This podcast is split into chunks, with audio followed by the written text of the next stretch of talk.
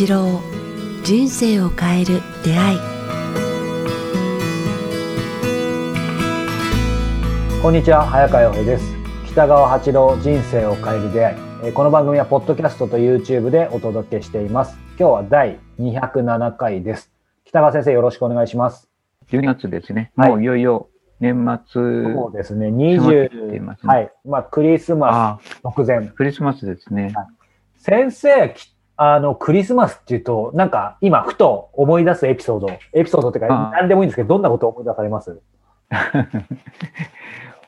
なんか僕らの頃はクリスマスっていうのはこう戦後すぐだったから入ってきたばっかりの思想だったんですよね。うん。だからなんかクリスマスしてる人たちがすごい羨ましかったですね。我が家にはケーキとかクリスマスツリーとかがなかったからですね。あの当時はまだなかったから、一部の人たちがそれをやってて、と特に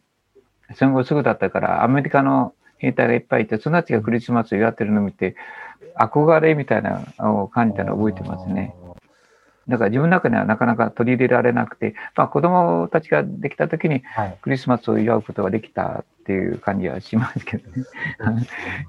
でもそうすると、クリスマスってね、当然ですけど、まあ、クリスマスっていうぐらいのね、あのまあ、キリスト教というかその、そういう欧米諸国の習慣だと思うので、100年前とかの日本人には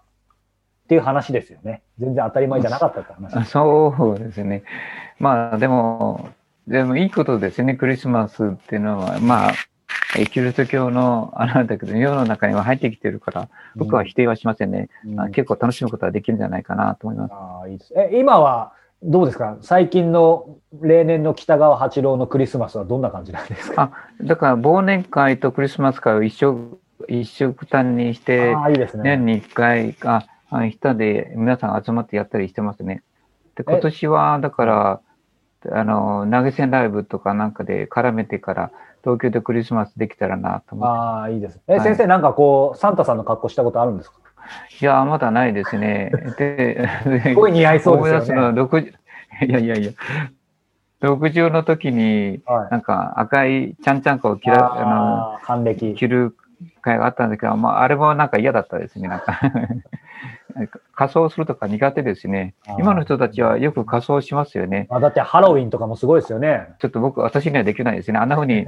仮面をかぶって自分別な自分でなるっていうのは、私はちょっと無理かなと思います。うんまあ、全て平凡ですけどね。はいまあ、ちょうど今、平凡というキーワード出てきたんでね、うまくつながるかなと思うんですけど、今日はですね、こう先生がやっぱり断るごとに口にされていたり、まさに今も ぴったりこれ打ち合わせたわけじゃないんですけど、言葉出てきましたけど、先生がおっしゃることにやっぱり平凡が一番。こそうですね。はい。う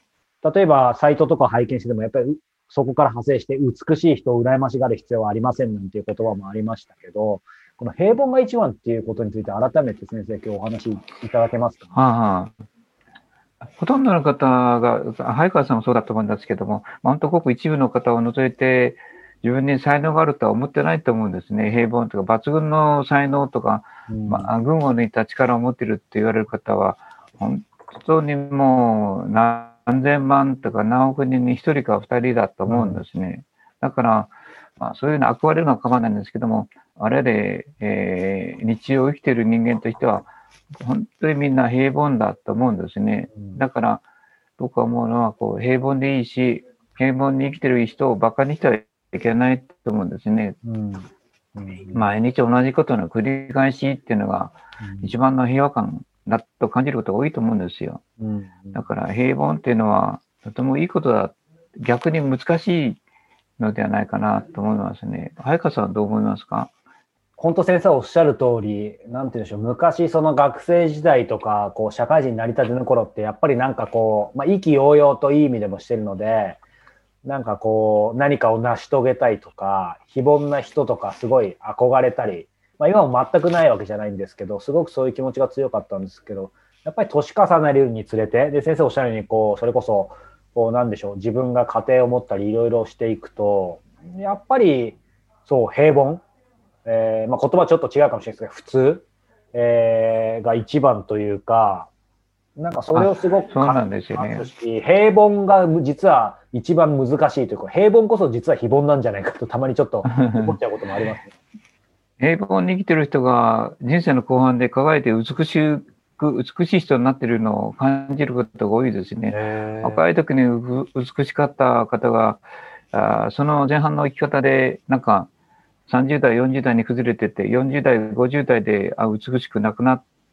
ていくのをたくさん見ましたね。才能があると思う人は、なんか、あ後でそのおごりと人を差別するとか、優越感に入ってしまうと、なんか、後半の人生が乱れてくるような人をたくさん見かけました。うん、で、自分が本当に平凡で、なんか感謝に生きてる人の方が、こう、人生の後半が美しいんですね。生き方が右霊で、顔が穏やかで、怒りのないあ人生を送ってきたんだなっていう感じを受ける方がたくさんいますね。うん、逆になんかおごってたり、才能ったりする人はこう自分中心に生きることが多いっていう神の罠にはまってるような、感じがします。だから才能があるっていうのは、やっぱり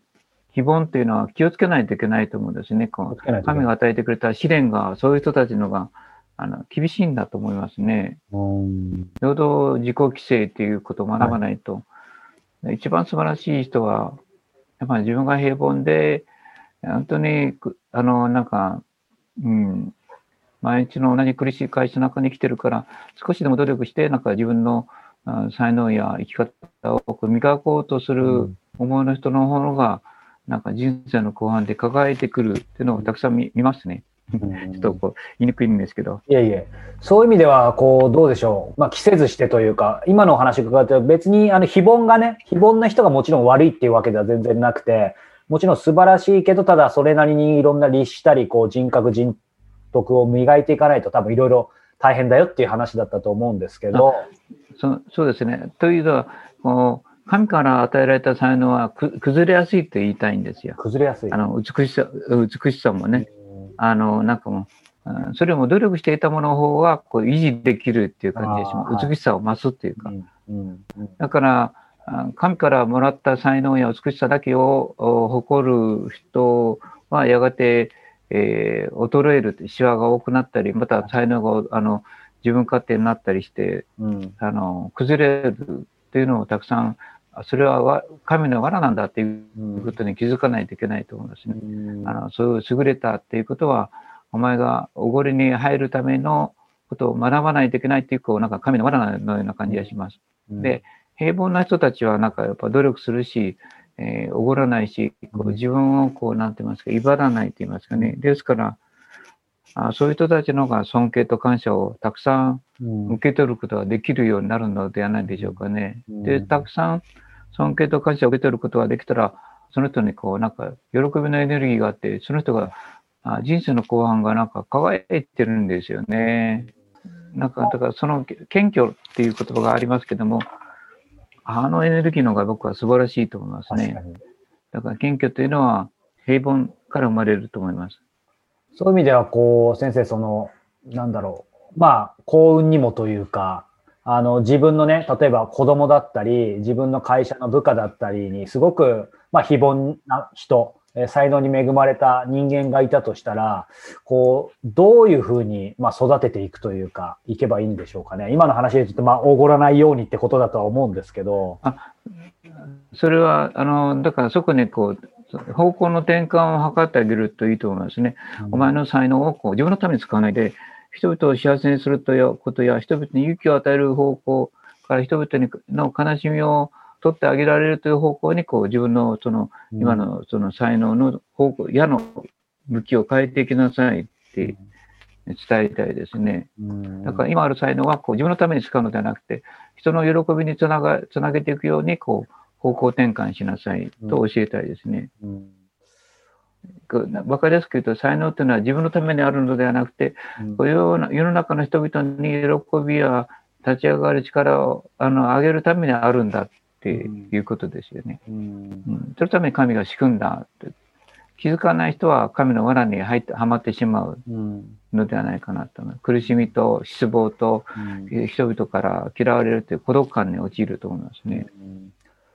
これでも、そもそもですけど、なんでなぜというか、まあ先生ぐらいになるとね、もうそこを超えてると思うんですけど、なぜこう、まあ若い頃、特に若い頃かもしれないですけど、こう、人はやっぱりとはいえ、非凡に憧れるんですかね、やっぱり。やっぱりかっこいいからですね、見た目の、やっぱ、目に見えること、かっこよさに憧れますからね。うん、でも、人の裏側にある、そこ、そこまで行く努力とか、すがすがしさに気がつくといいと思いますね。うん、うん、だから、ただそういう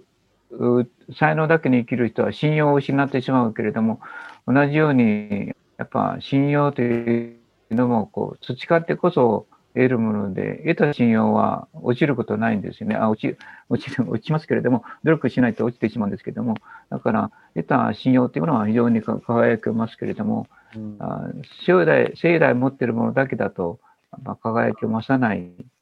ということを知っておくといいですね。うん、おごりに入って、おごりは自分の人生を狂わせるっていうことを、そういう罠がちゃんと作られているということに気づくと、なんか平凡の中にいて、平凡であることで、そして努力をして楽しんでいくっていうのが、一番美しくてトラブルのない良き人生につながるかなと思ってますけども、うん、まあ平凡で一番いい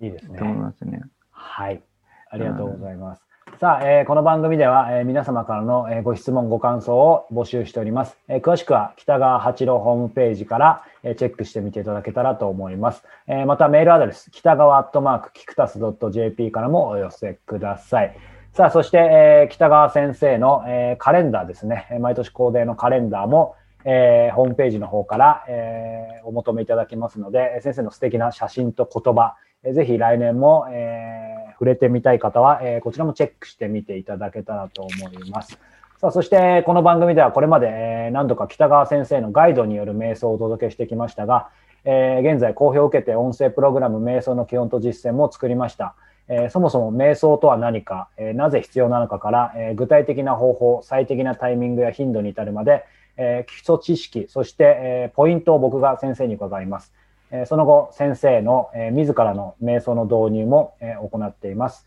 え瞑想は全く初めてという方から経験者に至るまでご活用いただける、え知識と実践の音声プログラム、えダウンロードした音声をパソコン、スマホ、タブレット等に入れて、えいつでもどこでも、え先生の瞑想を実践いただけます。えこちらも、え年末、え年始、えおともにぜひチェックしてみていただけたらと思います。こちらもサイトの方にチェックしていただけたらと思っています。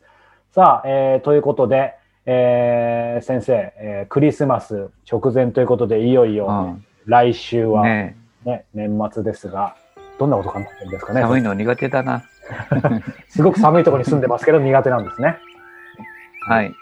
じゃあ皆さんね、えー、引き続きまだ来週も1回ありますが、えー、風邪などひかないように、えー、していただけたらと思います。えー、北川一郎人生を変える出会い、えー、この番組は YouTube、Podcast で、えー、それぞれお届けしています。えー、ご覧になっている方はチャンネル登録、えー、聞いている方は登録ボタンを、えー、押していただけたら幸いです。ということで今日は第207回でした。北川先生ありがとうございました。ありがとうございました。